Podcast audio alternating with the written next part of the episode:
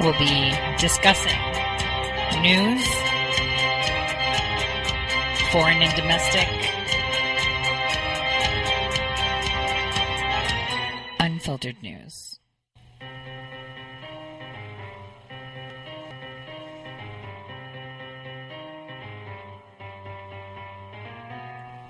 Real news. Christmas. Everyone. Tomorrow is Christmas Day. Today, the government is supposedly shut down. I thought maybe we could start the show with a little bit of music. What do you think? Let's get us in the mood. You know, on second thought, Yes? I really can't stay. Baby, it's cold outside. I've got to go away. Baby, it's cold outside. This evening has been Hoping that you drop so in. very nice. I'll hold your hands. They're just like ice. My mother will start to worry. Beautiful. What's your My hurry? father will be pacing the floor. Listen to the fireplace So roar. really, I'd better scurry. Beautiful. Please don't Well, hurry. maybe just a half a drink more. Put some records on while I fall. The neighbors might But think. baby, it's bad out there. Say, what's in this No drink? cabs to be had out there. I wish I knew how Your eyes are like stars to right now. break this spell. I'll take your hat. Your hair looks swell. I ought to say no, no, no. Mind sir. if I move in closer? At least I'm gonna say that I tried. What's the sense of hurting my pride? I really can't Oh, stay. baby, don't hold out, baby. Oh, but it's cold outside. I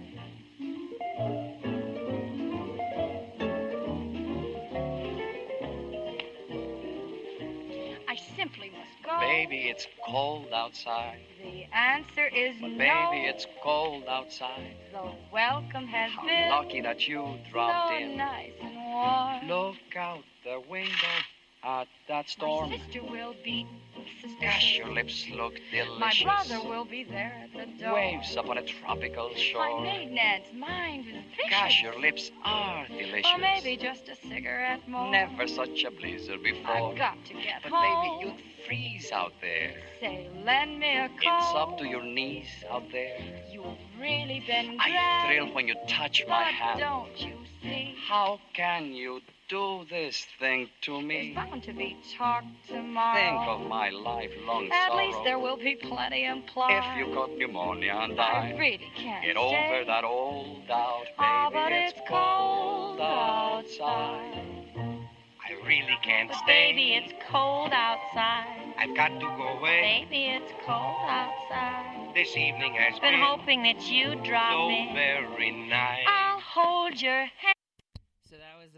Reverse. Uh, so, Merry Christmas, everyone. I don't know if, um, like myself, you're having a white Christmas. It is freezing up here. Uh, it's not as cold as it should be where I'm at, but it's pretty cold. Now, I thought maybe today we could start by backtracking the past six weeks so that way we can discuss money. And I've always said follow the money, follow the money. But before we get into the U.S. Treasury and money, I thought we could talk about Khashoggi a bit because he's back in the news and now people are starting to, even leftist media, because we need to be able to discern between left and liberalism, right? Liberals were always a bit more progressive, but liberals were always about the Constitution too, right? They were about less government. Leftists were about more government. And the reason I'm saying this is because people use leftists and liberals interchangeably, and I'm also one of those people that kind of use it. I I usually use a term libtard, uh, which is not very uh, politically well, not it's not nice. Period. Uh, let alone politically correct. But I'm okay with that. I just wanted to make that dissertion uh, for for everyone to be able to understand the differences because liberals were uh, libertarians. They were the ones that were always supporting the Constitution, uh, though they were progressive in some sense. They were all about the Constitution and trying to make those progressive ideas fit into the foundations of our nation. So the leftists are now finding indications that indeed uh, Khashoggi was not, uh, you know, as he seemed to be. Even the Washington Post was like, oh, we didn't um, know about this. We didn't know that someone else was helping him write articles for us. We didn't know he had Qatari links. And I'm thinking, well, when his girlfriend, who nobody knew about, his fiance, right? Who nobody knew about, not even his family knew about, was the one that spearheaded this whole campaign with her. We separated at the square and I was waiting for him and he never came out and I had his phone.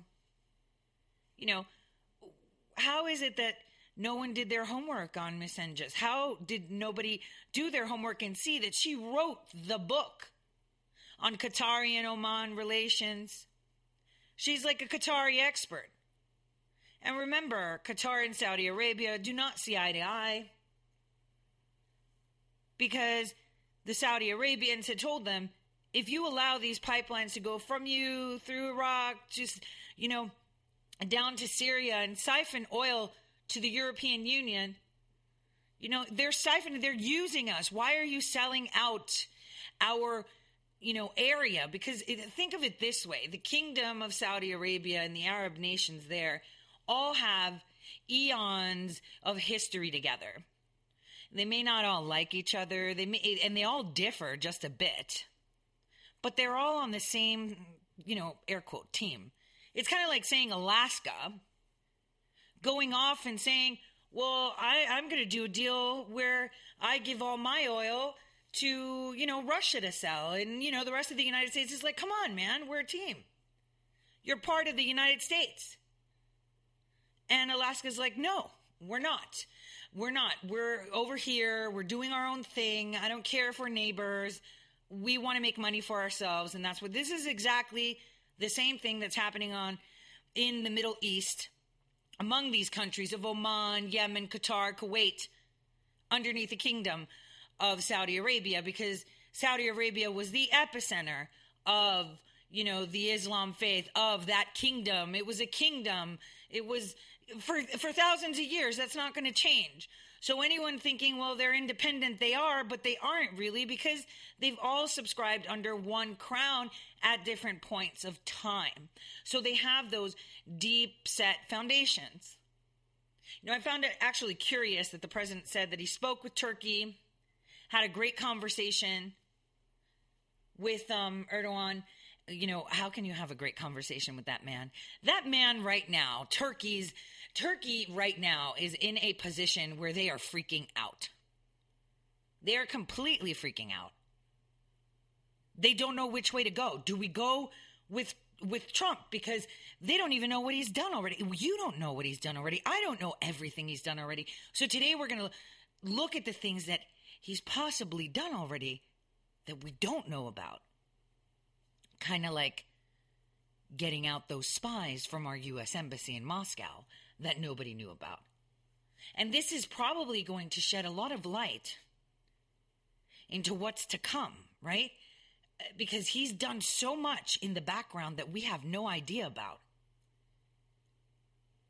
We've got 10 days of a dark government. You know, they're off, they're turned off. And on the 1st of January, a lot of stuff goes into effect that I believe will blow our minds when we see it. 2019 is going to be one heck of a ride. He has done so much already. We, and we don't know it. But before we get into energy and that, we talked about Khashoggi. I've said it from day one, it was a setup. We all know the Turkish government even admitted that they were paying the campaign for Khashoggi. We all know this fiance never existed, but she kind of existed only because the mainstream media said she's existed.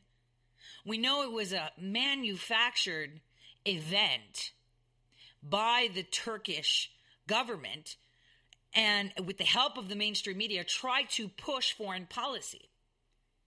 You know, if they scream loud enough, if they pay enough people in Congress and the Senate, they can push our president to refuse working with Saudi Arabia. They've successfully done one thing, which is point out that we shouldn't be in Yemen and we shouldn't be involved, which I find a little bit wrong. We should support Saudi Arabia because they are on our team. But if we're pulling out, it would be kind of along the same lines of why we're pulling out of Syria. It's really none of our business. If Yemen decides that they're going to kneel down to the Iran Oman tensions from the EU and allow them to extend a pipeline into Yemen, then so be it. Allow them to do it. Other people will block it. Of course, Russia will attempt to block it, just like they're doing in Syria. They're fighting that war not because they're super friends with Syria, but they know that if Syria falls and there's an alternative avenue to siphon oil from the Middle East, they get cut out of the deal and lose money. So, you know, nobody should think that Russia or our country, in any case, or any country that for that matter, is in a war or supporting another country because they're nice or because they have feelings or because they care. It's because they will lose money. And that's the whole bottom line. That's the point. So, us pulling out of Syria is incredible because we've just told the world we're not helping to fund this. You want to destroy another country so that you can have access to oil and gas, then so be it. And, uh, you know, I started talking about this in mid November when I was telling you all about Turkey and the relations that they have in the oil and gas community. And lo and behold, now it's all coming out to the forefront. People are starting to catch on. Uh, I would say that the that the conservative uh, journalists, the conservative investigative journalists, that are starting to beat to their own drum, because unfortunately they also beat to the mainstream media drum, are starting to tell you these things, are starting to shape that notion and explain to you why we were there, how we were there. You know, many people keep parroting the same thing. Oh, well, look at President Trump. Within two years, he destroyed ISIS. Yes, because he cut funding. Number one, you can't have, you know, these factions, these terrorist cells running if you're not funding them. It costs a lot of money. And self admittedly, Obama said that they were funding them as rebels and to help them overthrow bad, bad governments because we know best, right? Well, those that funding was continual through him and Hillary Clinton to actually execute things. I was having a discussion yesterday after church with a fellow friend of mine, and he said, Well, you know, everyone looks to the United States, you know, because we help them. And I was like, No, we orchestrate everything. That's the thing. We've always orchestrated everything. We've made ourselves that leader. This is why we police places. This is why we have bases all over the world when other countries don't. Because We've dictated global policy. We've spearheaded this project. We've taken the idea of the United States, which was an idea to allow people from all over the world to separate church and state and come together and work under one common law of freedom, right? But obviously, we are now realizing that it is an illusion for the past few decades. It was never about keeping us free as our founding fathers intended it to be. And it was always, if fallen into the wrong hands, which it did, uh, is to remove control from us and give more power to them. So it's very important for us to, to understand that. We all had a hand in it. I did, you did, everybody did. We forfeited rights. We forfeited uh, our freedoms in the name of fear, in, in the name of terrorism, and in the name of globalism. And so we have to understand that we were spearheading everything. Uh, General Mattis's letter states that. Uh, if you go back and listen to speeches that Obama has done, Hillary Clinton has done, just listen to it with fresh eyes, understanding that we are the leaders, we were the leader of this idea of cre- creating this global order this new world order as if you google if you go to youtube and look for a video of mattis's confirmation you will see the late turncoat mccain Ask General Mattis, do you believe the New World Order is under attack? He said, yes, it is. The world order is under attack right now. So, and then he said, it's Russia and China. Yeah, those are the countries that don't want to be part of it. And they're enemies of the world order. And those enemies of the world order are our, our, our allies. But we always, you know, keep that distance. They're not like super buddies, right? But they're on the same page with what we as Americans want, which is less government, less ruling, less expenditures, and to look after our own country. It's not bad to say that. I don't know why people feel that it's a bad thing to want to reinvest in your own country and your own people. They make you feel as if, well, you're saying it, it's racist. You want to close your borders and build your nation. What's so wrong about that? I mean, if you want to invite people to stay over to your house, don't you put your house in order first? You don't bring them in with a house that's dirty, without a bed for them to sleep in, right? You make sure that it's tip top, that you have the amenities to provide to your guests, you know, and you put your house in order before you open the doors. What's so wrong about us putting our house in order before we open doors? And doors that we can shut, right? Not open borders.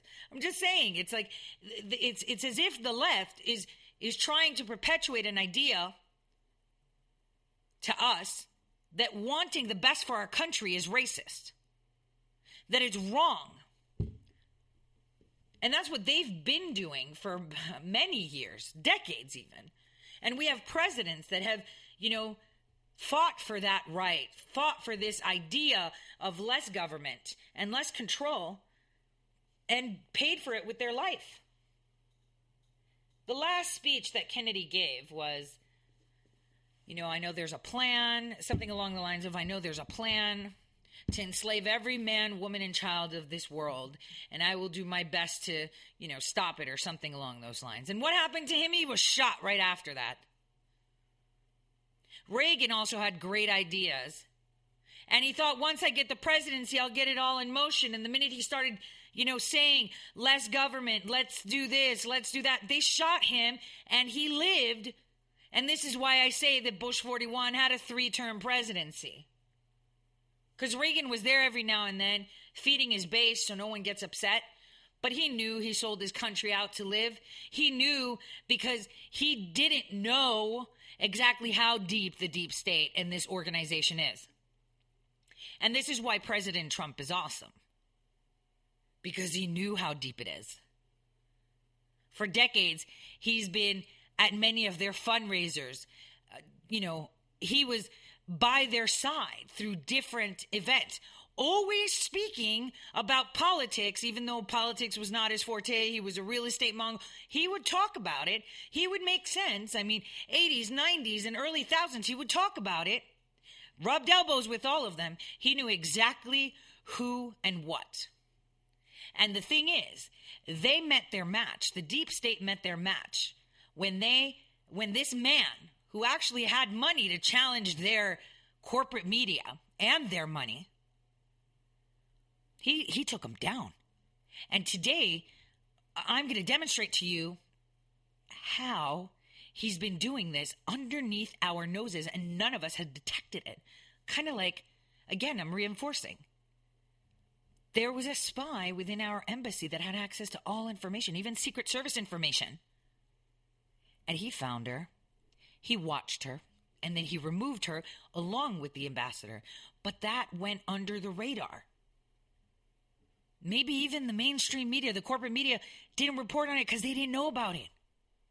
He is doing so much that we have no idea, one, how he's doing it. We're just assuming that it's Huber and his massive team of thousands upon thousands other attorneys and investigators. But you would have to think if his team was that large, you know, you're pretty damn sure that the deep state will find find one of them to flip, convince one of them to speak. So we really don't know his methods. And like I've said before, as someone who is you know supposed to be working in a covert way when you when you're you know a 007 when you're you know a spook you don't care if they find out who you are i mean you do but it doesn't matter it's them finding out your methods and the deep state is in full panic because guess what they don't know president trump's methods but the thing is, he doesn't hide it from you or them. He tells you about it. He tweets about it. He lets you know about it. But the thing is, when he tweets about it, you know it's already done. I wanted to um, quickly touch base on a uh, subpoena request that was done. Uh, you know, for the next you know twenty minutes, I just wanted us to talk about this. I had I had told you last week, and I spoke last uh, the week before that about Obama and his relationship with Perkins Coie. I also made known to you through an article about Perkins Coie, where you could go to ToriSays.com and find the article. Just put in the word Perkins uh, in the search bar and it'll come up. Where I explain to you what kind of relationship or what kind of company this is, this law firm. This law firm that represents every single person in this global network. This law firm that represented, okay, represented Osama bin Laden's right hand man. And this law firm that has been working closely with Chief Justice Roberts. This is key for a lot of things. And obviously, me tweeting about it so openly uh, and talking about it so openly, I'm pretty sure if I know about it, and I can, you know, draw the connect the dots and get the full picture, you're you better be sure that our president has. And he's done it way before me because he has access to more intelligence and more I would say direct contacts with these things. Now, Politico had uh, written up an article where I said this is how bad um, news happens they literally stated that there is a um, a subpoena that's related to uh, a Mueller grand jury linked case, which is not the case. It says a foreign government owned company that appears to be locked in a subpoena fight with special counsel Robert Mueller is taking the battle to the Supreme Court. Okay, number one, they're wrong. This subpoena battle has nothing to do with Mueller himself. Well, no, with the Mueller investigation himself. Let's not say Mueller himself, an investigation himself. This is a foreign based company that has operations here. Now, let's remember what American, what treasonous American have I been telling you about created a company in Luxembourg, based in Luxembourg, with offices worldwide. Brennan, right? I also gave you names last week and companies like Harris IT within the United States that are implicated. This is what the subpoena is about. Has nothing to do with Russia, Russia, Russia collusion, Trump, you know, investigation. This is linked to the ongoing Uranium One investigation. I urge you to look back to March of 2018, where President Trump's counsel, where the Department of Justice requested the judge to not unseal any documents in the Hillary Clinton investigation.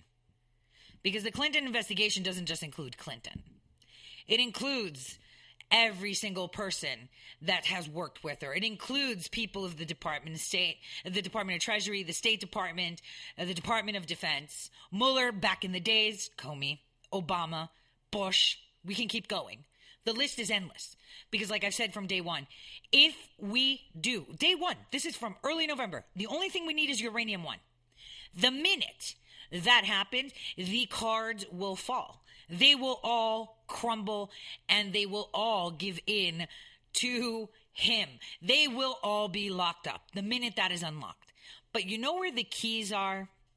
To that company that holds all the intelligence, to that company that feeds them and taps into things, to that company that has records of the facilitation.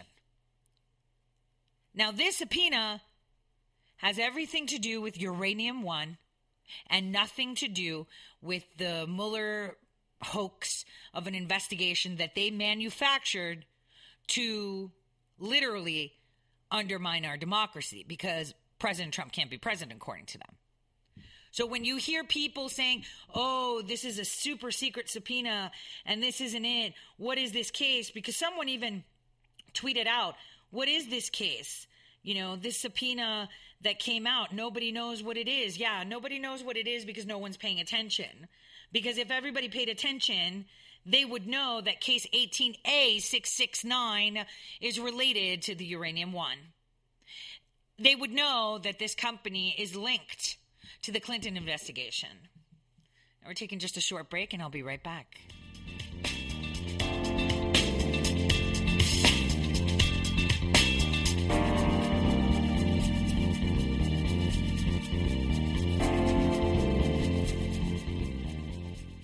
Red State Talk Radio is now available as a voice command on your Amazon Echo and Echo Dot by simply saying, Alexa, play Red State Talk Radio.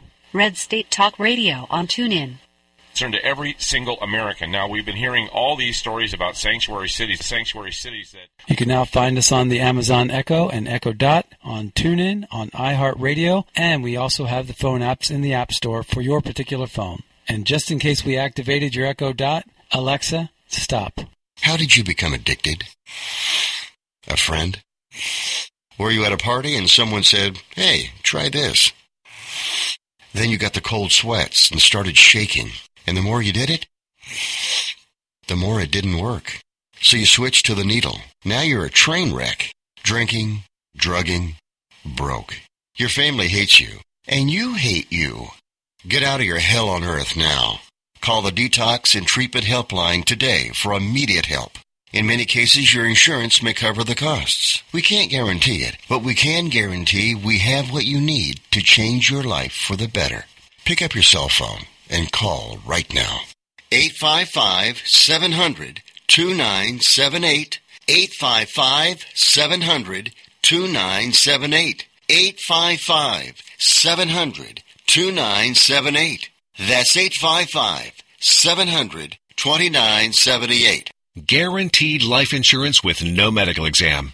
Sounds great, right? Even better, your rates will never increase and benefits will never decrease.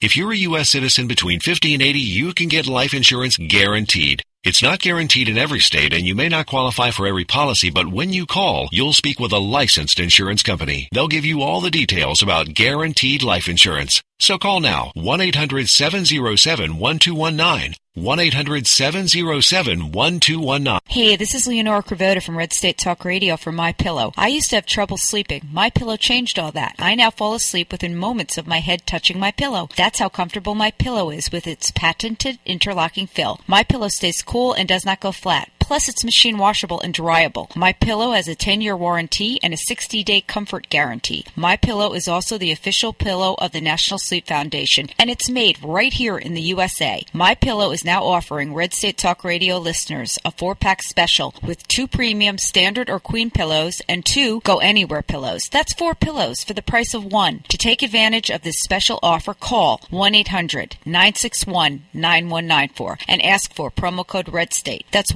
1-800-961-9194. Promo code Red State. Put sleepless nights behind you with My Pillow, the most comfortable pillow you will ever own. For the best night's sleep in the whole wide world, visit mypillow.com.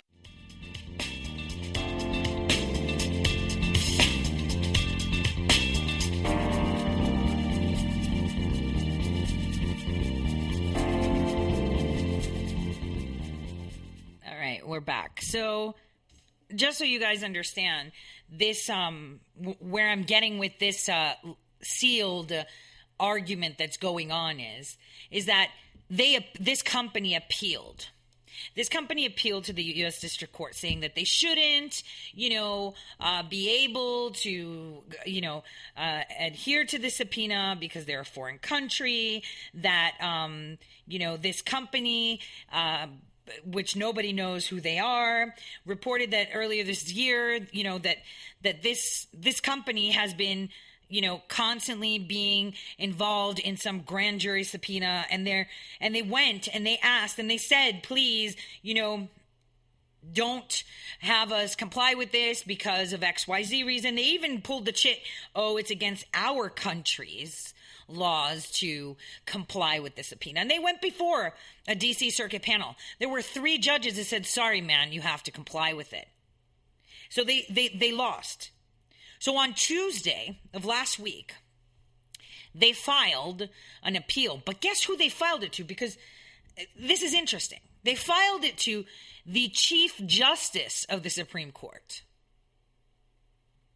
The same Chief Justice that ensured that Osama bin Laden's right hand was off. The same Chief Justice that was appointed, right, to be our Supreme Court just, Chief Justice after the death of Rehnquist, right? And Rehnquist was appointed by Nixon, right? He was nominated to be up by Nixon. And Nixon, you know, you can have your own thing. I, I like like everything I read about Nixon is good. Any of you thinking anything else about Nixon, you know, we're going to disagree and that's fine. But he died and he was put as Supreme Court Justice. Remember, this is the Supreme Court Chief Justice that can appoint judges with no oversight. He can pick you, yes, you, who may have no law expertise whatsoever, and say, I want him or her to be the judge for the FISA court. And nobody can say anything. You know, obviously, he's not going to pick someone that doesn't have a background or anything, right? Because that'll cause, but he can if he wants to. That's the point. So they, this has never happened in the history of forever, ever, ever to have to come and testify. So here's what I believe this company A is. This company A is most likely either Brennan's company that he set up in Luxembourg. That's one. This company A can also be an independent ish type company of the of a foundation that is linked to the Clinton Foundation and others. Or this ind- independent company could be a spin off of the Uranium One that's based overseas. But the bottom line is they were bold enough to do something that's never happened in history and appeal to the chief of the Supreme Court, the chief justice of the Supreme Court, the top mind and final say of anything in our nation. That has got to make you see just how deeply embedded this deep state is.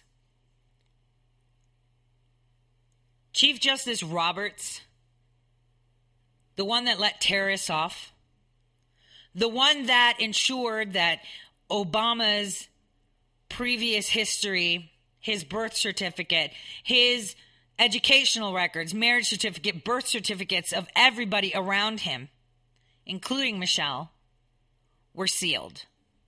This is Chief Justice Roberts. Chief Justice Roberts is more than likely the judge that the Obama administration, along with Brennan, Comey, Lynch, Clapper, all of them, ran to in January asking him to delay the inauguration based on evidence that they've manufactured because they believe that President Trump colluded, well, according to their manufactured data, that's the only thing they could do. They took it there. They tried to say that this man, who has been planning to be president for a very long time, Obama knew that. That's why he called him out during that dinner, remember? Remember how he said, Oh, you want to be president? Haha, and laughed? Yeah, that man knew. Everybody knew he was going to run. It was just when. So they created this story that he colluded with enemies of our country to undermine our democracy. They manufactured this data not alone, but with those that we are supposed to call allies, people of the Western world that are supposed to have our back. You know, but as I've said before, it's not them having our back, it's us having everybody's back, right? We're in charge. We're the lead mean girl. So they all complied. They all provided information. They all created information. They all helped create this dossier. This dossier based on f- manufactured fiction, basically. And they created it to go to this Chief Justice and say, I, as the President of the United States, find that this man, look, I even wrote an executive order. Here are the, the countries that he's that, that that we believe he's been working with that are part of this executive order I signed in December of 2016. He committed treason. He undermined our democracy. Delay the inauguration. I'll stay in president until we investigate this and figure it out.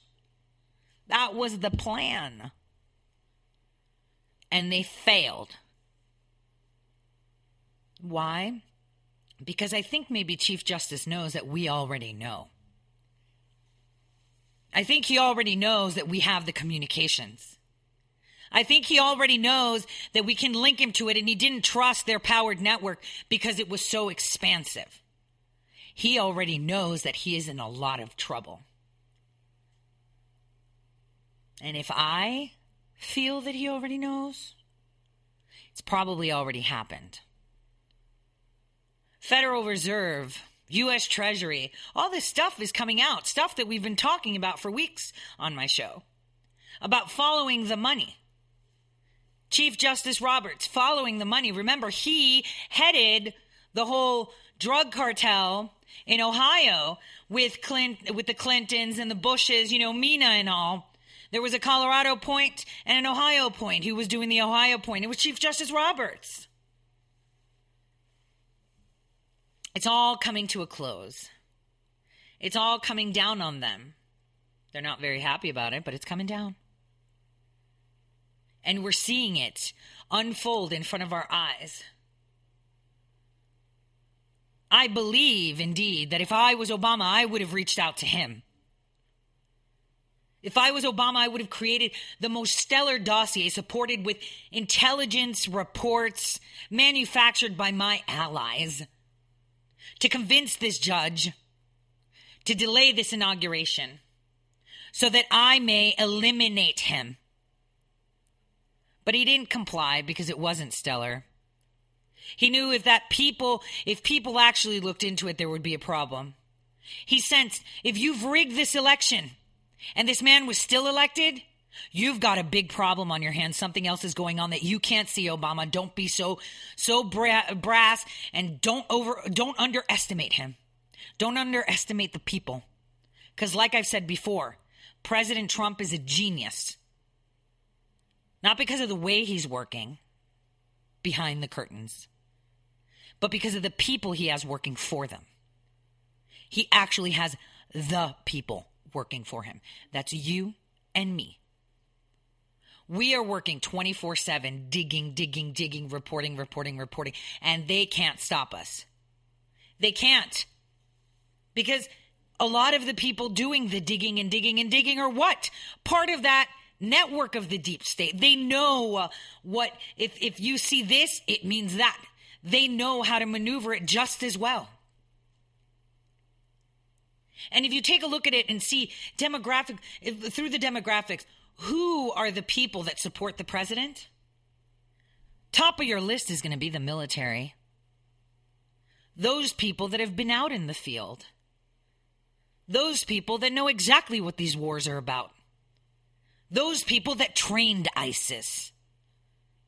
Those people that have had their boots on the ground and know that whatever you're being told as to why these wars are being run is false. Those people that can tell you what really went on. Those people like Kris Paronto who told you what happened at Benghazi. They were ridiculed. They were ousted. Clearances pulled. Those people the people of our country that have served in the past and are serving now are at the top of the list, following the president and helping him. Using whatever platform they may have, either that be on the internet, in their local communities, uh, Twitter, Facebook, Instagram, Snapchat, even, forums like you know, uh, Liberty forums, 4chan, 8chan, you name it, they're all on there and they're all talking. And that's millions of people.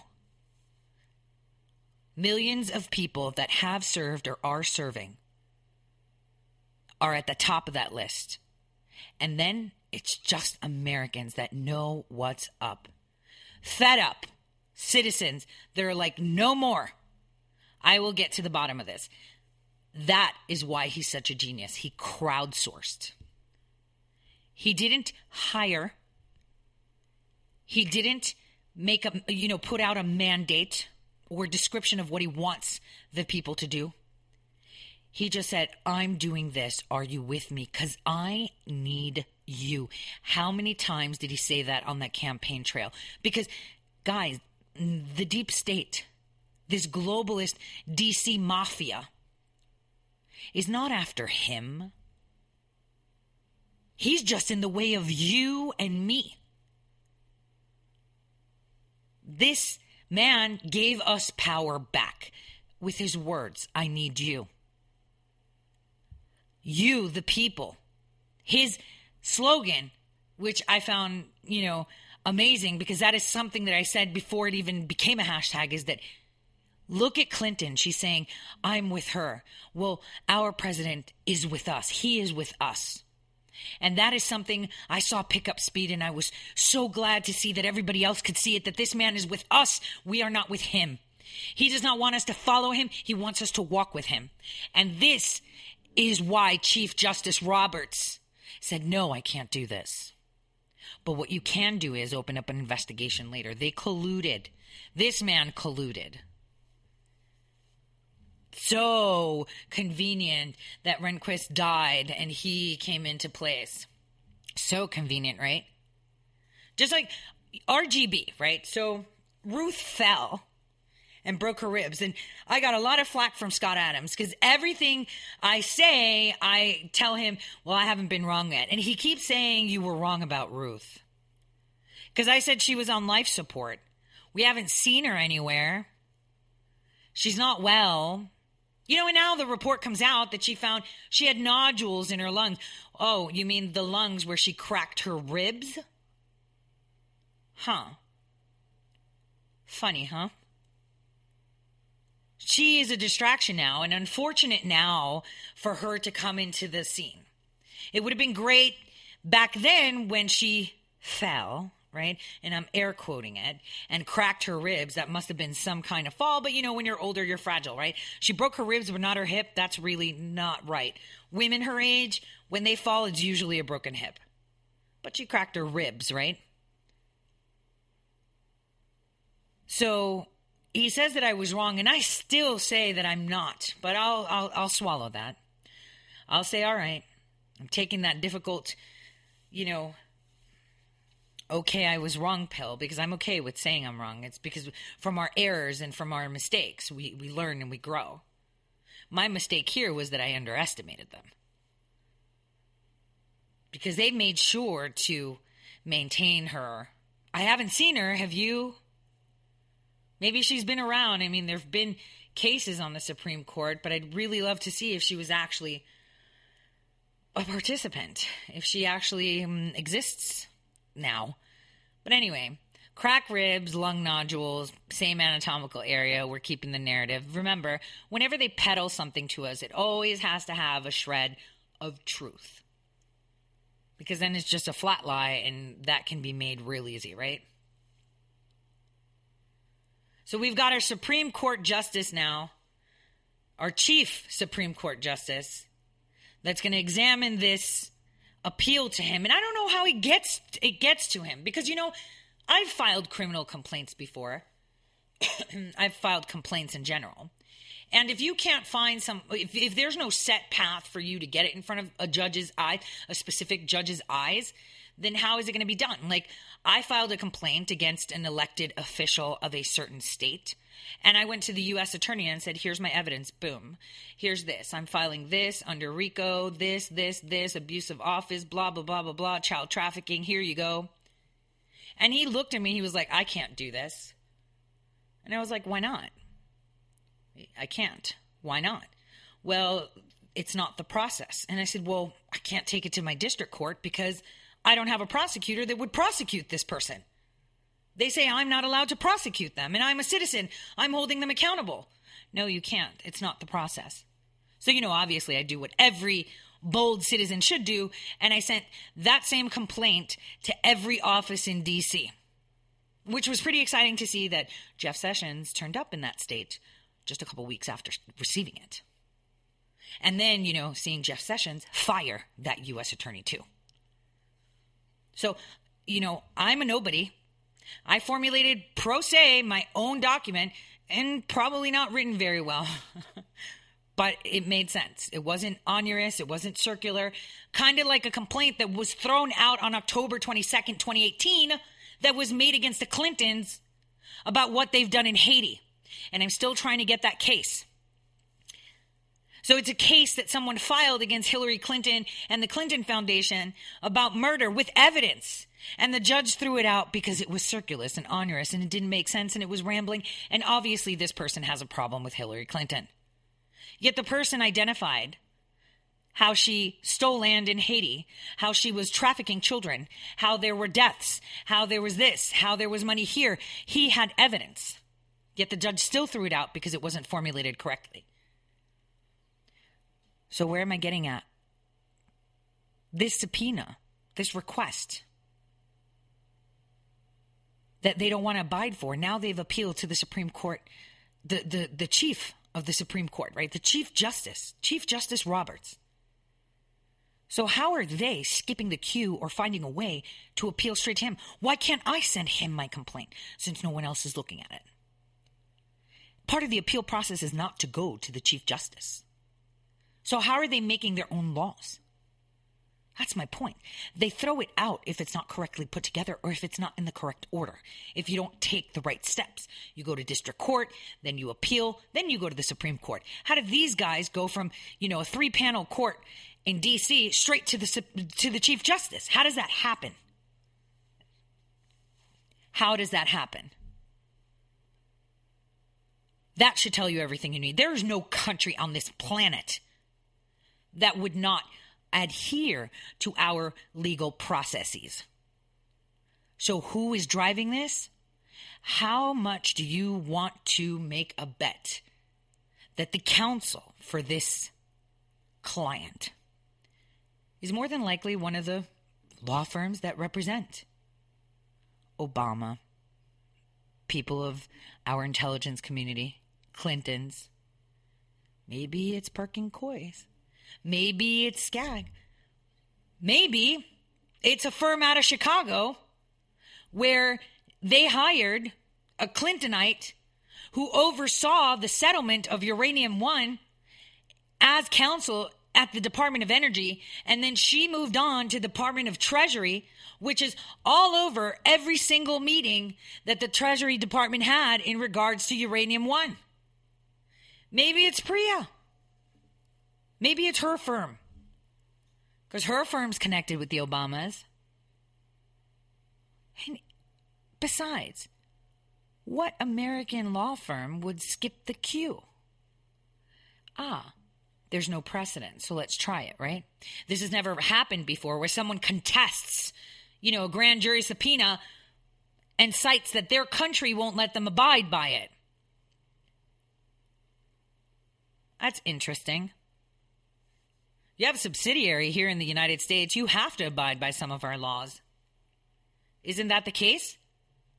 Because if you don't have to, then that means every single person that Humana or, you know, Verizon or Wells Fargo or all these people that have call centers overseas, that means that their employees can't be held accountable for identity theft because it's a subsidiary outside of our country and shouldn't adhere. I'm just saying if this is allowed to happen and that someone can have direct access to the chief justice of our Supreme Court like that, they are changing the way our country works. This is important. Think about it. No one goes to the Chief Justice directly, except for if you were Obama and you wanted to stop an inauguration. You'd call up your buddy. So, this filing that has never happened before, has no precedent, has never happened, filed directly to the Chief Justice. Why? How is that even possible? How do you even get a hearing out of it? How does he even look at it? How does that happen? They are literally changing our laws to accommodate what they want to happen. It's all coming down. Because again, follow the money. We talked about Priya. I wrote an article about her. I told you guys about this lady, right? I told you how the Treasury Department has everything we need. No reconciliation, money going missing, money going being transferred. The Mina transaction. You know, Chuck Grassley wrote a great letter asking for every single minute and all the names of the people that sat in on any discussion about Uranium One. His office hasn't still got back to me. They still haven't gotten back to me to provide me the response they received. But I'll get it if there is one. And it'll be interesting to see. But you know, maybe we'll see all that with the new year. Because as we can see, money and the Treasury Department is coming out now, right? As we can see, the Treasury Department is freaking out right now, right?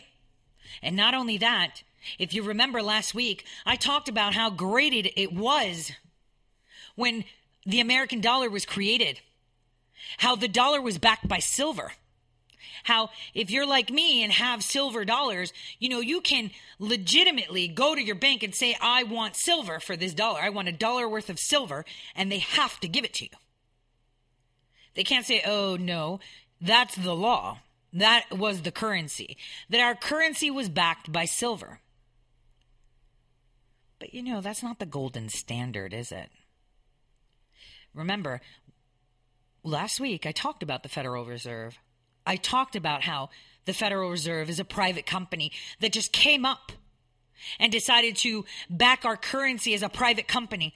And your notes, instead of saying, you know, this is one United States dollar, you know, backed by silver, it now says backed by a Federal Reserve note, an IOU. This next hour, we're all going to talk about money.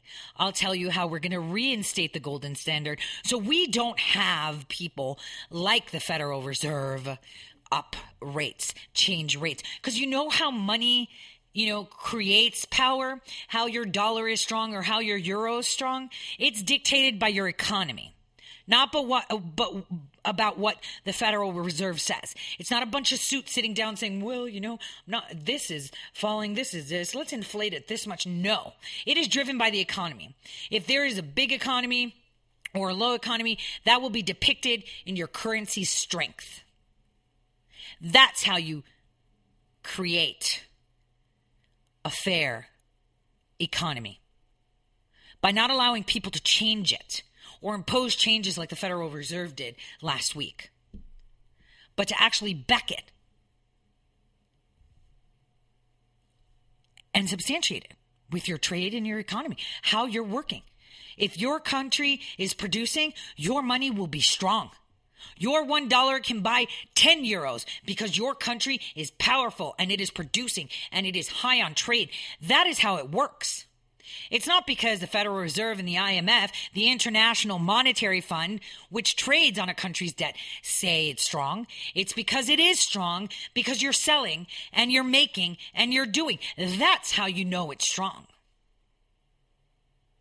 So again, this next hour, I am going to break down to you everything about money and what Trump has done in the background. You think it's coincidental that he spoke about the Federal Reserve just before he dropped you know, to tackle, you know, to topple down our economy, you haven't seen anything yet. We're going to see a big shift in 2019 in our economy. And right after this break, I'll tell you how that's going to happen and what law and what bill is going to help make that happen. I'll see you in a bit.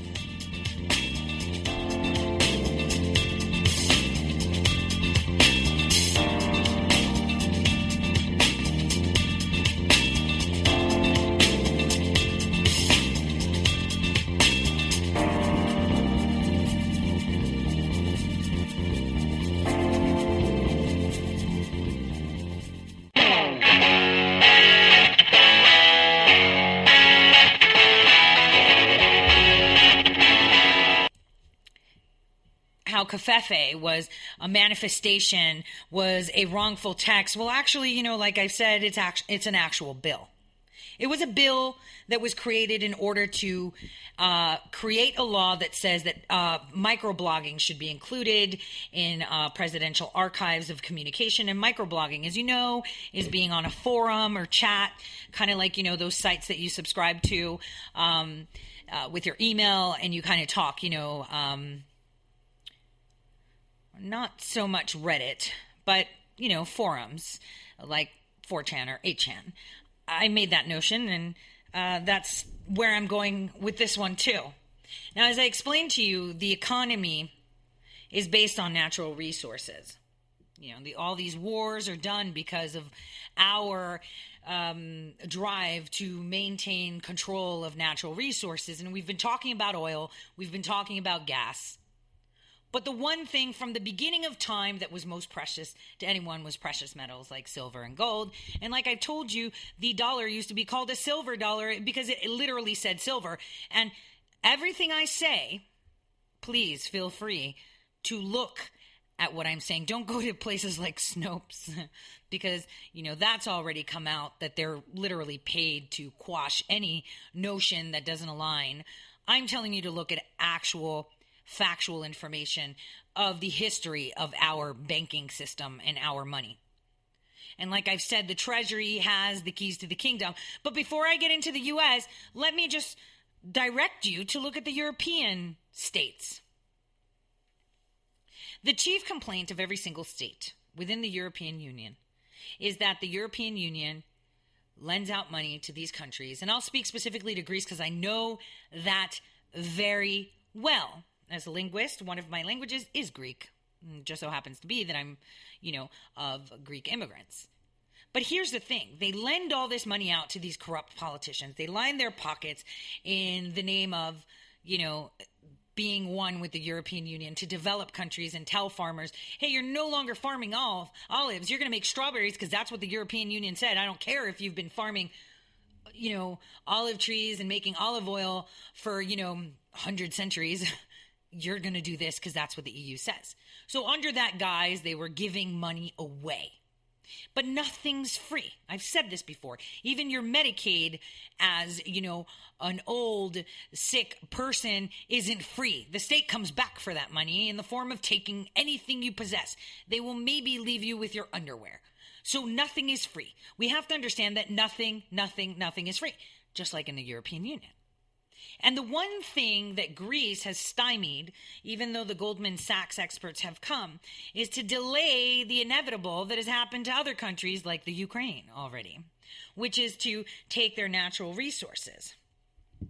Now, what is a natural resource? Anything that's natural, right? It's not just oil and gas. We're talking silver, we're talking gold. Gold, gold, gold. That's how they used to trade in the olden times, right? Silver coins, gold coins, gold, gold, gold. Everybody keeps saying buy gold, buy gold, because that's money that's timeless. I have so many friends and family members that, you know, had as children scanned their properties that have been in their families for centuries and found literal gold coins.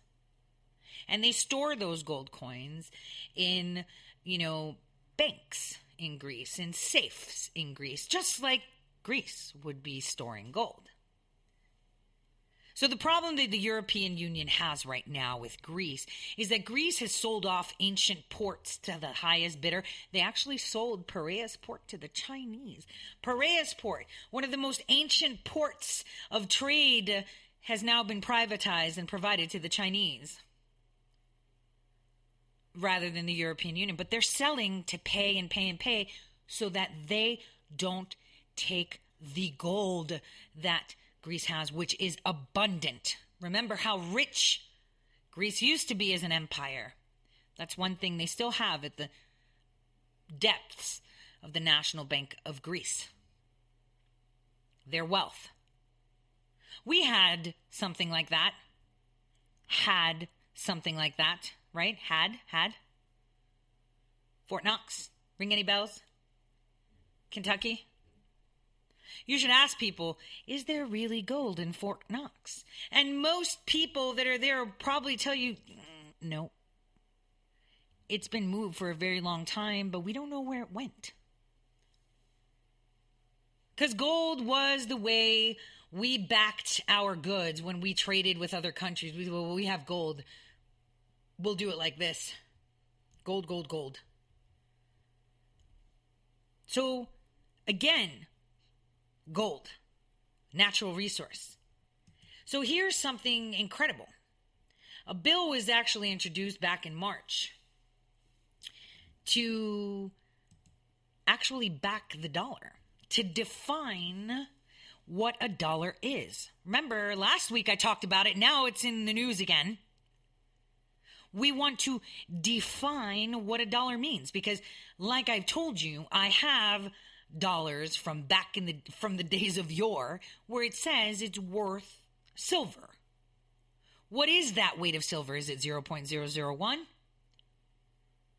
Nobody knows. But it was worth something. Today, your dollar is worth nothing. It is a promissory note of the Federal Reserve, which is a private company, right? Because how many of you have seen protesters go to the Federal Reserve and they're told they're on private property? Because they are. So again, we've privatized the people who back our currency. Uh, attention, please. Privatize the, the, the actual source of what makes our economy go is in the hands of a private, we're privatized. It is not in the hands of the people, because if it was in the hands of the people, our dollar would be backed by something that can be substantiated, not something that somebody else tells you and they're like, just trust us. Because the Federal Reserve and the IMF go hand in hand. We have the Federal Reserve that dictates our economy in regards to how the strength of our dollar is. And then we have the IMF that says how strong our debt is. Strong meaning how much debt do we have to make them rich. They work together, they follow the same cadence. So now we have a bill that was introduced, referred to the House Committee on Financial Services in March of 2018, to define the dollar as a fixed weight of gold. What? You mean no Federal Reserve to tell us how strong our dollar is? No. How strong is gold? And let me tell you something if our dollar is defined by fixed weight of gold, I hope we have gold. And you know what? We probably do. You know why? Because that DC mafia plundered countries. Countries that have been around for eons, like Iraq and Libya. Do you think they didn't have gold? Do you think that these Middle Eastern countries didn't have any gold? I mean, Greece, who's broke and dying under the weight of almost 78% tax on every euro a family member makes. They have gold. You think Iraq didn't have gold? So we have gold. So if we have gold and it's scarce and everyone's collecting the gold globally and we start to define our dollar based on the weight of gold, what does that tell you? Wow. Because the only countries on this planet that are left that do not back their currency by the dollar. Remember, one thing that Gaddafi wanted, right, is to ensure that he controls his currency. Same thing that Russia wants, China wants, and Cuba wanted. They didn't want their their economy being dictated by the strength of the dollar. Every single currency on this planet, pretty much, is backed, or I would say, is um, based on the strength of the dollar compared to their economy, the strength of the dollar. So the dollar substantiates what their currency is worth, in other words. But Libya, Iraq, Iran, North Korea, and Cuba were the only nations that didn't subscribe to it. Russia as well, but not so much because, you know, at some point they were part of the IMF, so they're kind of stuck in that cycle. They want to reverse, of course. So does China. But again, these countries were the ones that didn't back their economy with our dollar, which meant that we controlled their economy in essence. And these countries didn't want it, so what did we do? We made them do it. Right? You can't back your stuff with gold. And I know a lot of listeners right now are like, wait a minute, I heard about that. I heard Gaddafi make that speech. Yeah, he's done it. Yeah, he did. So did the Cubans. So, what our president is looking to do is define what a dollar really means. Is it really just a Federal Reserve note like it says on your dollar bill? I'm, I'm open up your wallet. Take out a dollar bill and see what it says. See what the value of the dollar says it is, and it's a Federal Reserve note.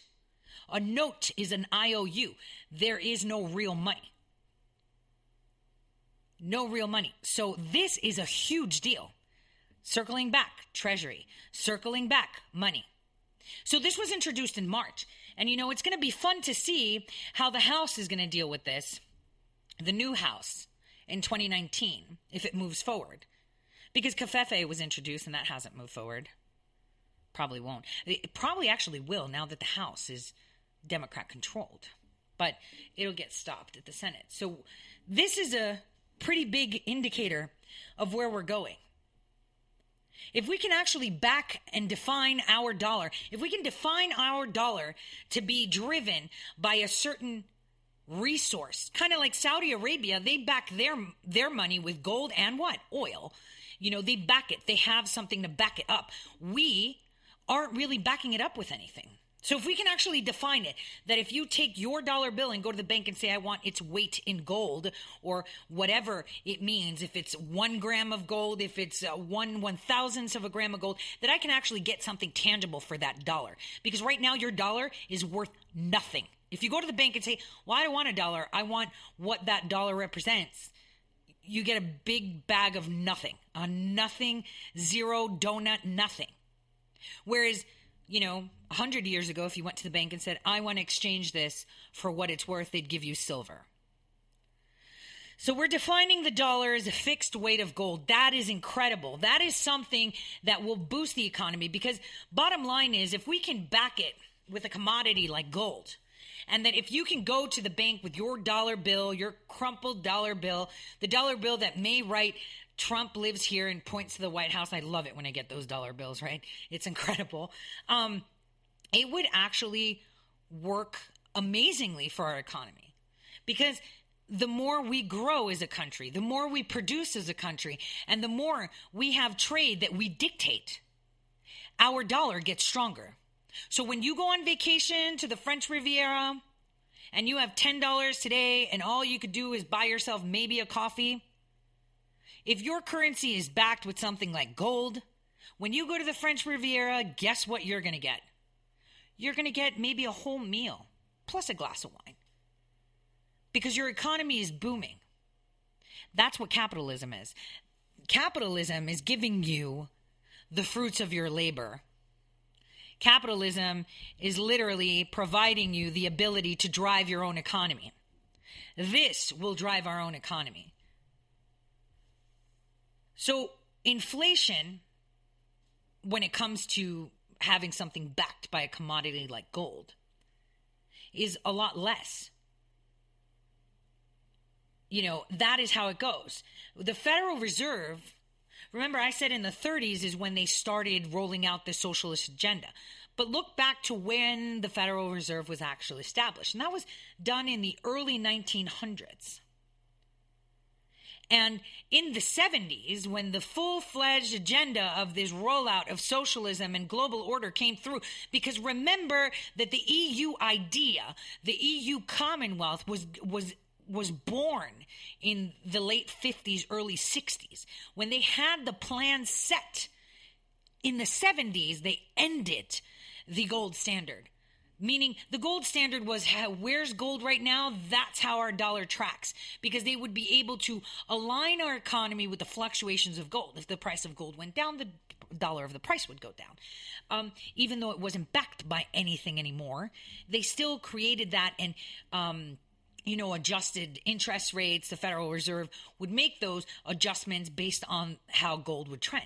But they killed that completely. So first they stopped backing the dollar, and then 60 years into that, they decided that they're not going to be following the commodity fluctuations to give us money, right? To say that we're rich or not. And this is why in the 50s and 60s we were very prosperous and then we suddenly see in the 70s a downturn even though uh, as as a nation we were propelling forward. I mean even the 80s and the 90s we were supposed to be booming with all these internet companies this new technology cell phones this and that. We were in a growth spurt but could you imagine how big of that of a spurt we would have had and how we would have sustained that economy if we actually had our money backed by an actual commodity? That would be insane right? We would be the this would be like the richest nation on the planet right now if that didn't happen. If they didn't quash if they didn't create the federal reserve in 1910 and you know when they created the 1910 federal reserve what happened right after that? Suicides market crash in 1920 right? Why am i telling you this? Because in 2019 we are going to see the biggest battle about money that you have ever seen before in your life. You think the 20s crash with people jumping out of windows that their dollar wasn't worth, you, you know, at one point you were able to, with 25 cents, rent the house for a whole month. And then suddenly 25 cents was literally less than what 25 cents is now because of the way it crashed, because they created the Federal Reserve and stopped backing the dollar. So now we're going to see the same thing. And I want you all, and I'm warning you. And remember, everything I talk about is always ahead of the curve because it's predictable. Not because I'm psychic. I mean, we could pretend that I have a crystal ball under my, you know, studio desk here. But we will have one of the biggest crashes in our economy when this flips. We are seeing that the Federal Reserve is fighting us. And they're fighting us really hard and to move from a zero backed currency to a backed currency. It's like pushing the reset button. And then when you reboot your computer, you open up your task manager and your CPU disk is at 100% and you can't do anything. This is what we're going to see we're going to see a market crash, but not so much, oh, it bottomed out. It's going to be like stagnant and hanging, like when your computer is on overdrive, you know, and your CPU disk usage is 100%, not your RAM, you know, moving slow, but your actual computer, you know, when it hangs for a little while, when you have too much stuff going on at once, it literally pauses. So we're going to see a huge drop and pause, and it is so well orchestrated. And that is when we're going to see our economy emerge from that. And I'm concerned because I know that President Trump would probably want would want to have done this after the 2020 elections. But the Federal Reserve is using the economy to make sure that he doesn't run for a second term because people in his base will not trust him. People in his base will be hungry. People in his base won't have money. And even though it's temporary to make that switch, you know, people need to understand that. So they were thinking if they can kill the economy and show it trending, just like it did when it dropped, uh, you know, in, in, in the mid 2000s, that people will jump off that boat and jump onto somebody else's.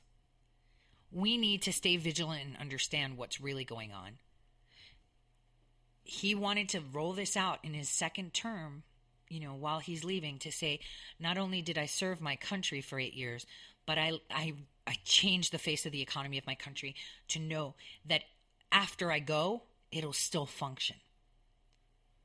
So we are at a tipping point right now because what the Federal Reserve did, even though President said, don't do it, don't do it, they did it, is their defiance and understanding what his plan was and their attempt to stymie that plan. So, wouldn't you want your dollar to be as strong as your economy? I mean, I remember when I was a kid in the 80s, it was so awesome to go on vacation because my $10 got me a lot. Wouldn't you want every time uh, the new ma- uh, company emerges and makes money for your country that that means that your dollar is stronger and you can buy cheaper? This is why the European Union, this is why Africa, this is why Australia, this is why Asia doesn't want us to succeed. This is why they all fall in line behind the globalists because if our dollar is strong and if we actually rely on our own economy and drive our own economy, they will be hungry because they are tied into a system that no longer exists. If our economy goes down, and that's the thing that the cabal hasn't understood, Trump will not stop what his plan is to create this strong economy. He showed it to you through the agreements that he's working with. He showed it to you by exposing your fraudulent and and and nefarious trade agreements that were created to destroy our economy. If he's done that, do you think he's going to stop now? No, he's not. Because if we go down and we shut down the Federal Reserve and we back our money by a commodity, the rest of the world will crumble too. They will be out of money because they're backed by the dollar.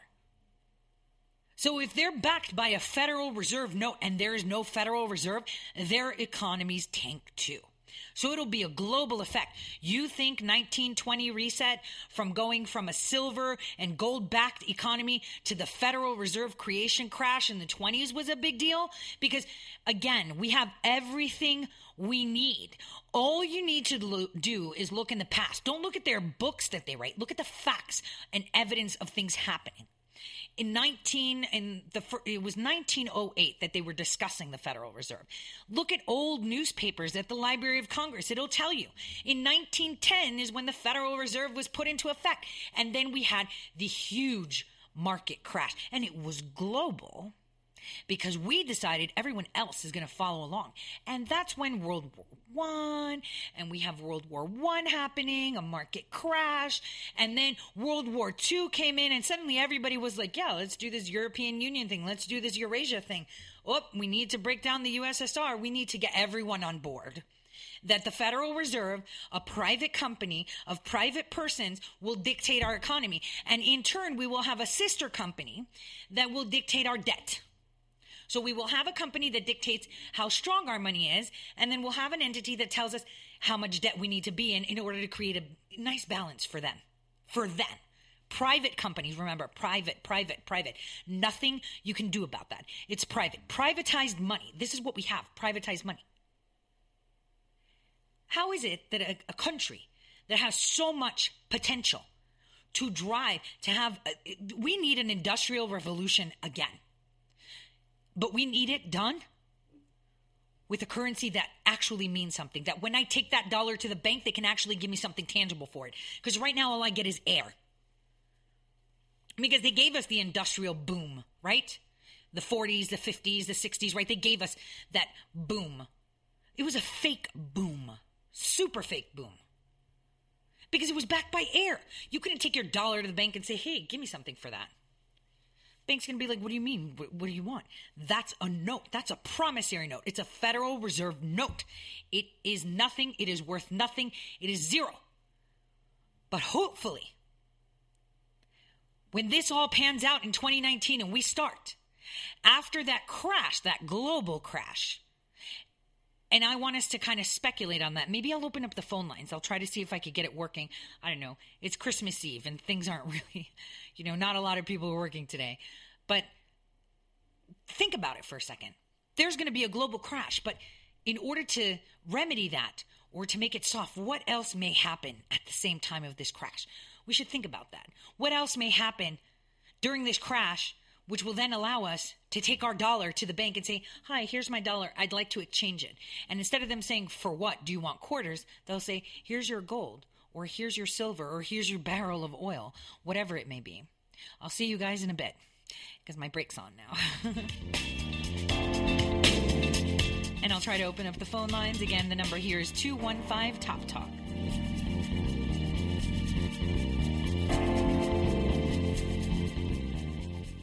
Red State Talk Radio is now available as a voice command on your Amazon Echo and Echo Dot by simply saying, Alexa, play Red State Talk Radio. Red State Talk Radio on TuneIn. Turn to every single American. Now, we've been hearing all these stories about sanctuary cities, sanctuary cities that You can now find us on the Amazon Echo and Echo Dot, on TuneIn, on iHeartRadio, and we also have the phone apps in the App Store for your particular phone. And just in case we activated your Echo Dot, Alexa, stop. How did you become addicted? A friend? Were you at a party and someone said, hey, try this? Then you got the cold sweats and started shaking. And the more you did it, the more it didn't work.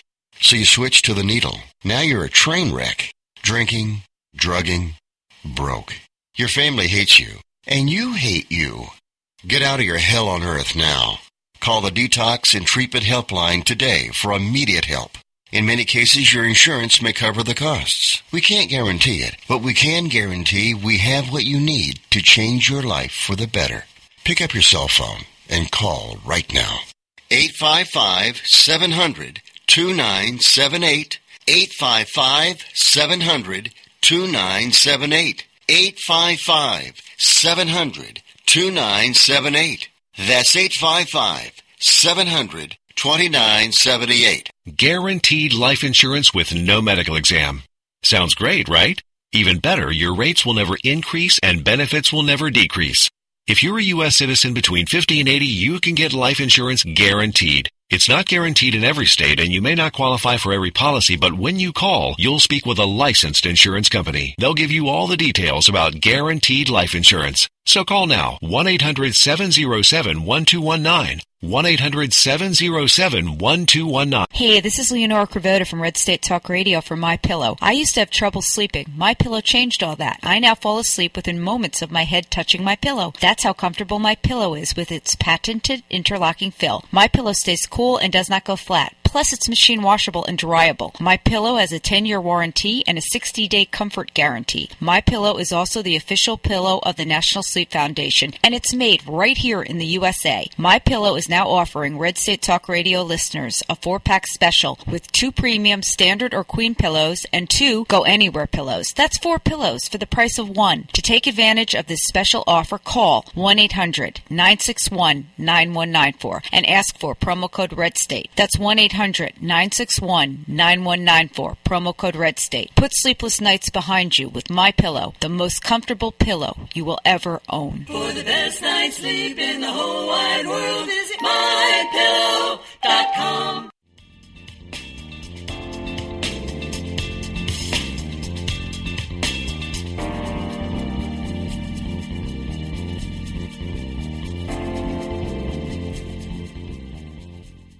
Okay, so again, welcome back. It's Christmas Eve.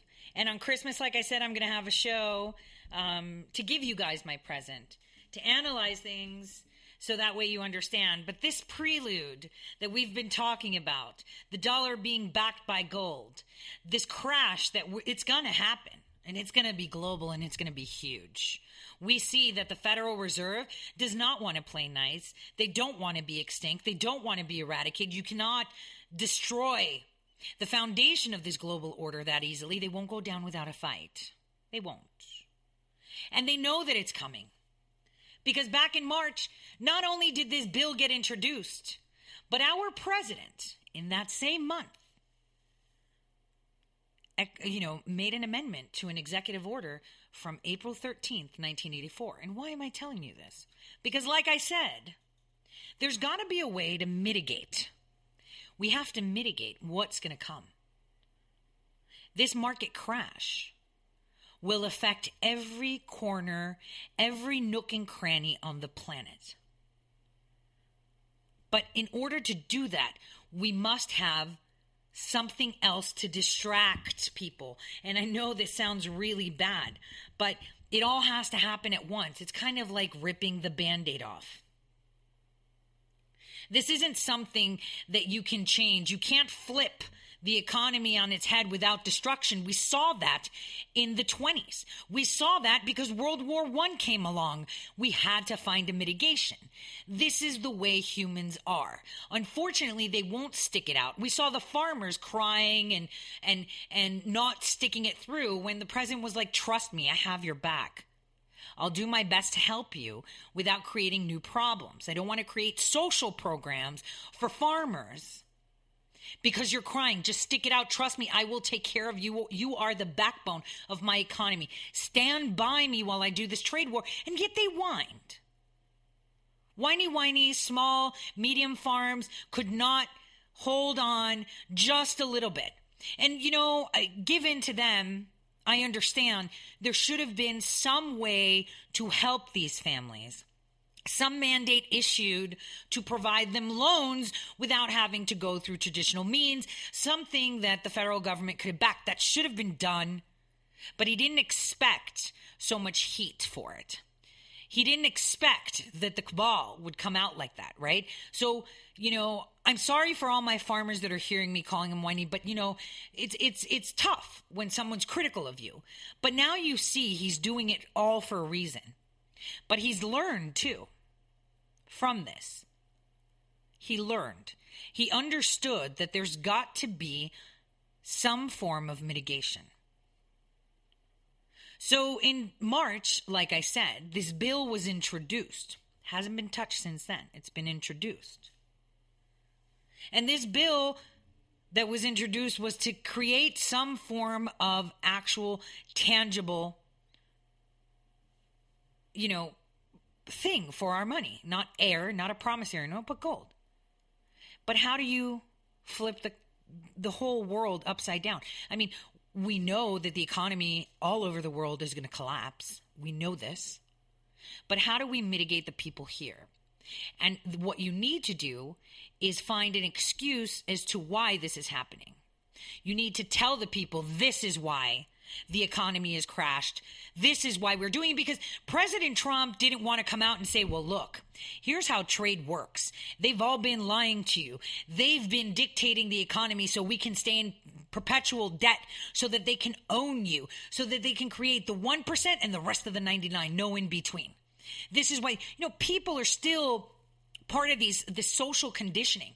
There are people that are like President Trump, you know, he's okay, but he's just not very nice, and I don't like that. Or I struggle with him because of this, and you know, unfortunately, people have been conditioned, right?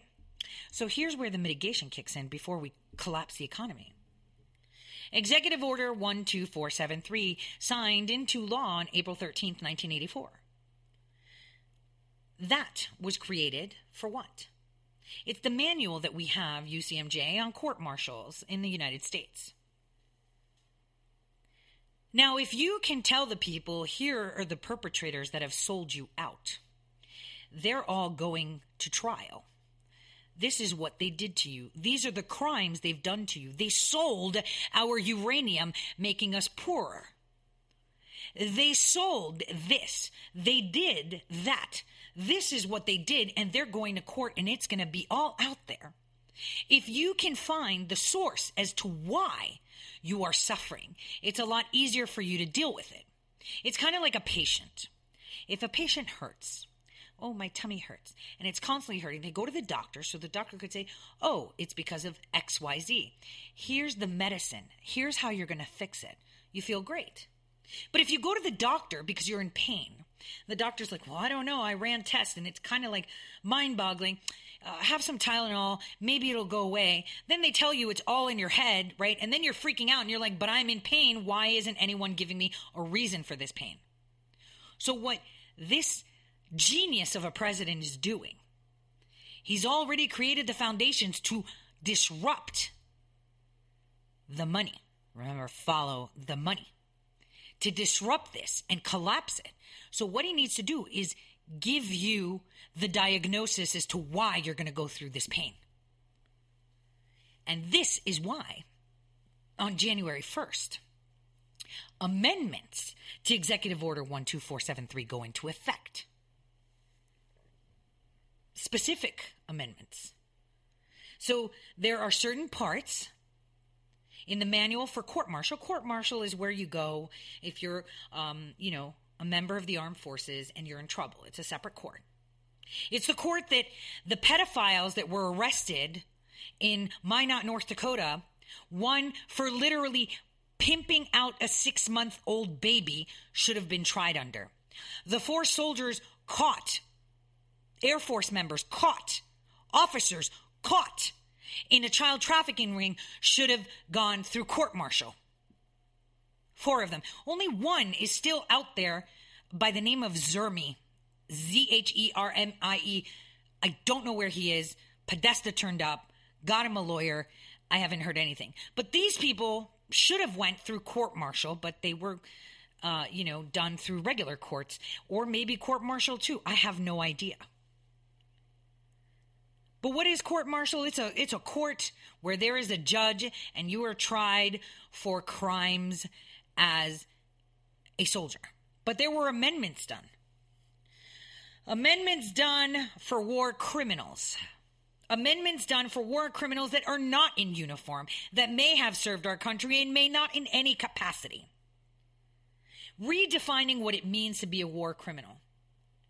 The amendments that were made, the annex that was done, clearly states out that because Annex 1 was created, it does not state that any act that was done or omitted to have been done prior to the date of this order that is going in effect on the 1st of January 2019 is not punishable when it was done or omitted.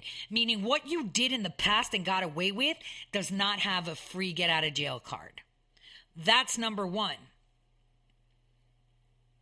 Number two, it also states just because I wrote this amendment, it does not mean that it invalidates any prosecution of anything you've committed as an offense before this order goes into effect.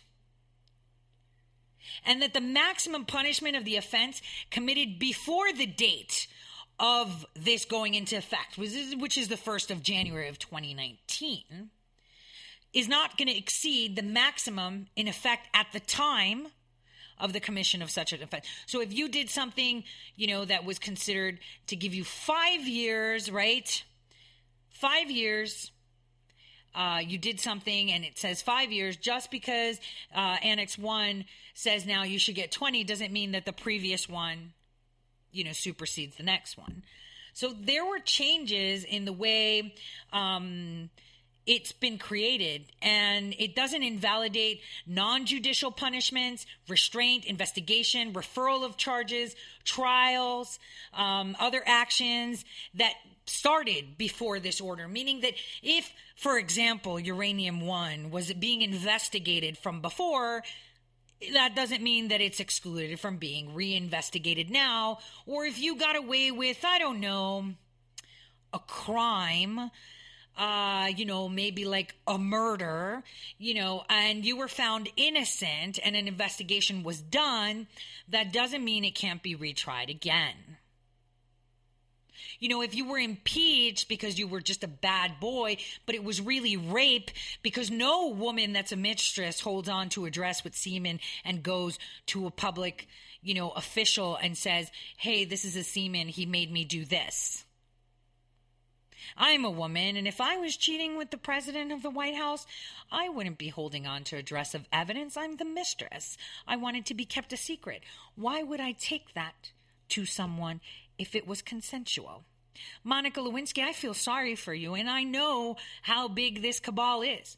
But I was a kid when you were being tried, and I was like, why is she walking around with a dress? Like, if I had a boyfriend and I wanted to keep it secret, I wouldn't be keeping on to a dress with a sample of his love juice? Think. So again, this this executive order, what is it? What is it? What is it telling you? This is the prelude to the crash. We will see a crash. He's booming our economy and we're still going to we're going to be able to work. We're we're going to be able to eat. It'll be difficult for us to travel, you know, to go to another country and enjoy the fruits of our labor, you know, on some fantastic beach somewhere else or uh, you know, have fun with some tourist activity. It might be difficult because money is going to be really tough outside of our borders. Outside of our borders. I, I, I make note of that. Outside of our borders. Which will cause it, within our borders issues. Because as President Trump has said from day one, bring your companies back. Bring them here and start manufacturing here. Because if you're relying on another country's economy for your company to drive, you will fail. Because the minute we flip the economy on their head, if Apple has a company outside in China and China feels the effect and they have a crash, you will not be able to produce iPhones, and therefore you will not be able to prosper, and therefore you will not be able to pay your employees, and therefore you will have to let them go. This was all part of the plan. This has been in effect from day one that he swore in. He promised he will rebuild our economy. He promised that he will bring business back here. And this is how he's doing it. He's telling them, bring your plants here. Make your stuff here. Because if your employees are here and they're selling here and they're making things here, then whatever happens out there doesn't affect you. But if you have a company headquarters here, but your operations are in another country during the crash that is reliant on your dollar that you've just eliminated the Federal Reserve, you're not going to be able to produce. You're not going to be able to sustain this economy. I hope you guys are getting this. And unfortunately, I can't open up the phone lines. This thing is just not working with me today. But tomorrow, we will. I will unpackage this whole thing for you, just to see how exciting it is. It is very exciting. He's been saying it for two years bring your companies back. Now they're announcing, hey, I'm building this here, I'm creating a new campus because they know it's inevitable. And they've made these announcements, right? And they've purchased this territory and started recruiting and creating these jobs because they're like, what if he succeeds? We, as owners of these big companies, will fail miserably. They will have to let go of every single person. People are already, big companies, global companies, global companies, are already starting to find source um, materials through the United States to build anything that is made in the USA, 100% made in the USA, and employees 100% American will prosper. Anything that relies on external economies will tumble. Look at the companies flocking back. Look at the companies opening up shop and new campuses around our nation now. They know. They've got it into, you know, they need to roll it out. They need to make sure that they can sustain, and they will hurt a lot. This is how you hurt the big bad wolf with their pocket. So he's been telling them nicely bring back the jobs here. As long as there are jobs here, you will prosper. If you have jobs there, you will not prosper.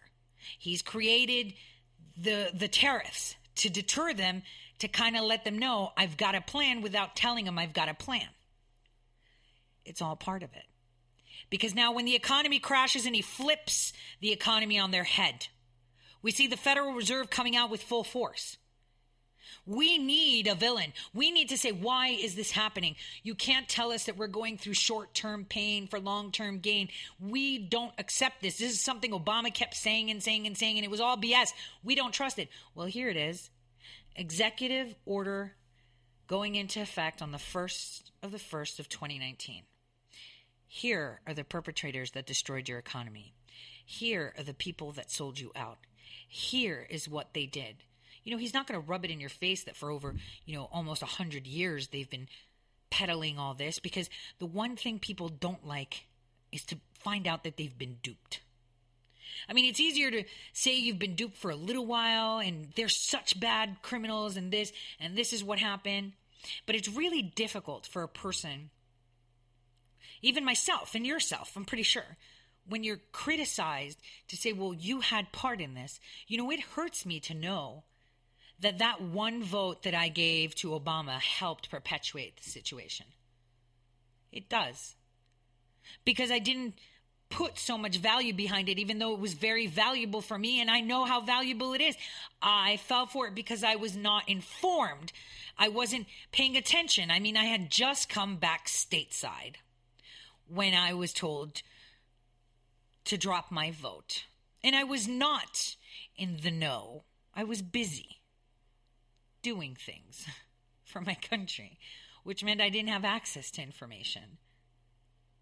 And that's the thing the lack of knowledge, the lack of information is what drives people out into the streets to say and, and to repeat things that just make no sense.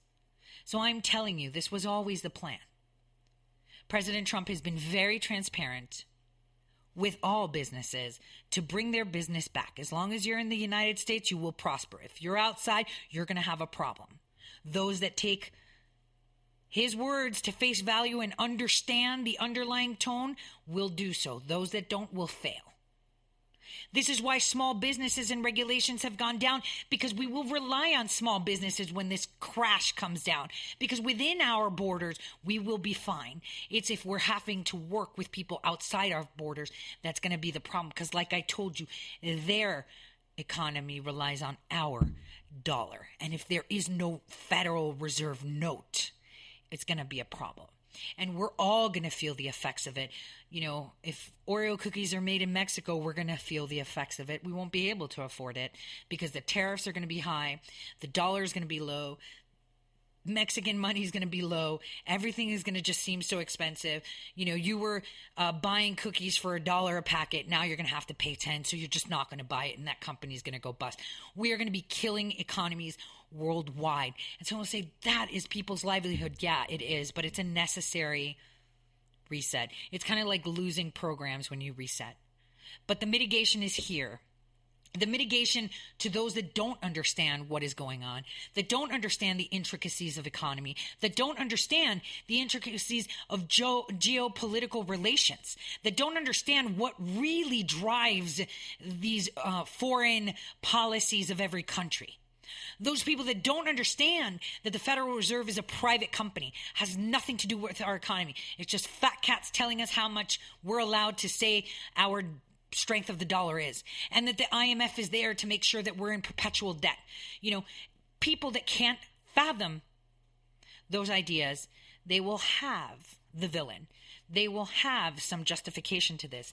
And this will come with this executive order that is going live on the 1st of January 2019. We will have that. Tomorrow on my show, I'll be analyzing the whole executive order. We will go through all of it because when you go look for it, it's all legalese, and I'm not a legal mind. Actually, to tell you, I almost completed my LLB while I was in England. I needed one class, which is property law, which I failed because I couldn't fathom the difference between freehold and leasehold. That's what I like to say but I just didn't attend the class, so I failed it. So I, I don't know much, but I'm very good at deconstructing. I mean, my forte is being a linguist, and I will break it down just like I did General Mattis's, but I will help you understand the executive order of 1984, what its purpose was, and then I will show you how President Trump has changed that. That's going to be my Christmas present to you to see the mitigation that we have for the crash that's coming. And keep in mind, you and me will not feel it as much as many. I mean, well, we might because Walmart prices will skyrocket if they're importing and they don't have local. But if you have farmers markets in your area, if you have local businesses, small businesses that produce within them, those are going to boom. We're going to have more farmers markets than ever. You know, you think fruity markets down in California with farmers that are growing things in their backyard is, uh, you know, just a thing there. It's going to be a huge thing nationwide soon. And, you know, that kind of makes me happy because I'm in a state that produces a lot of food. And I think that's the best way to go because that's how economies should work. You work, you sell, you make money.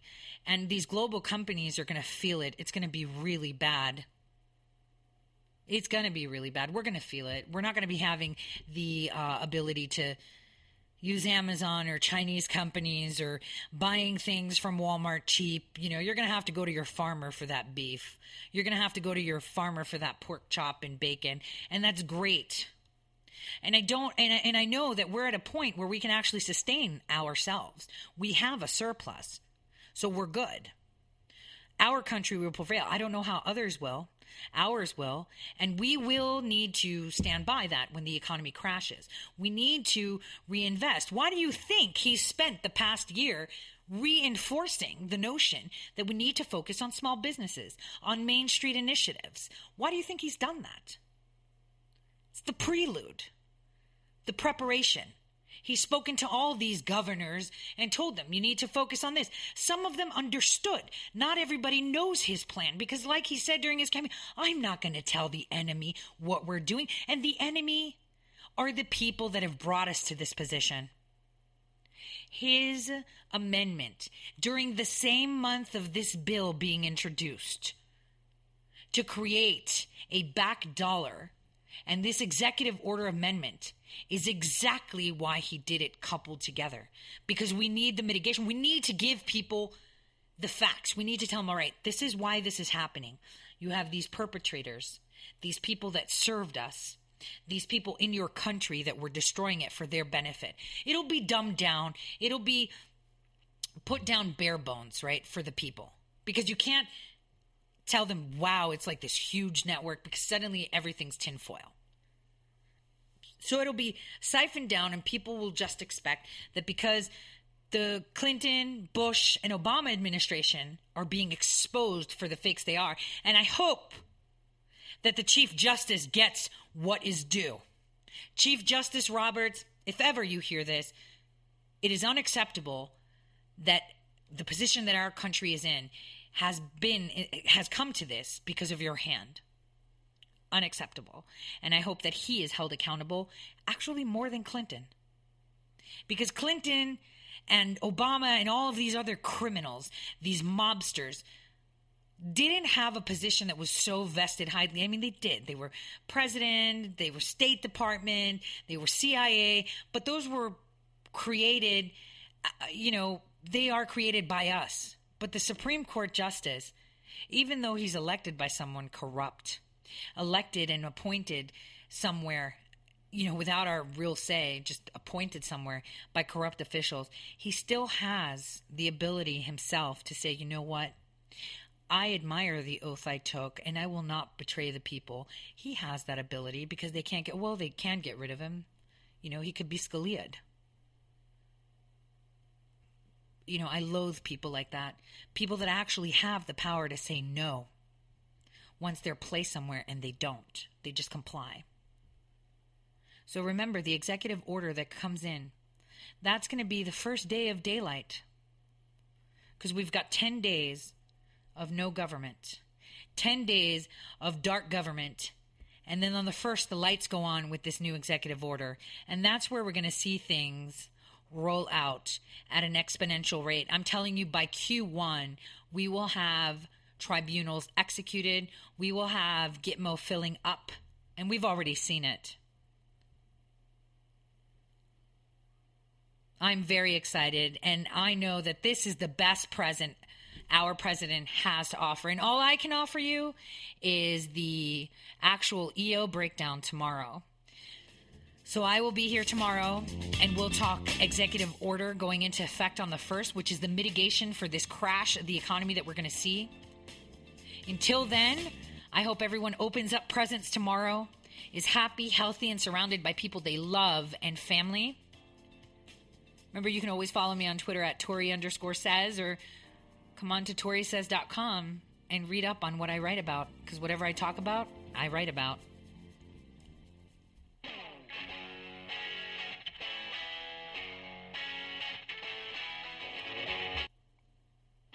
Merry Christmas.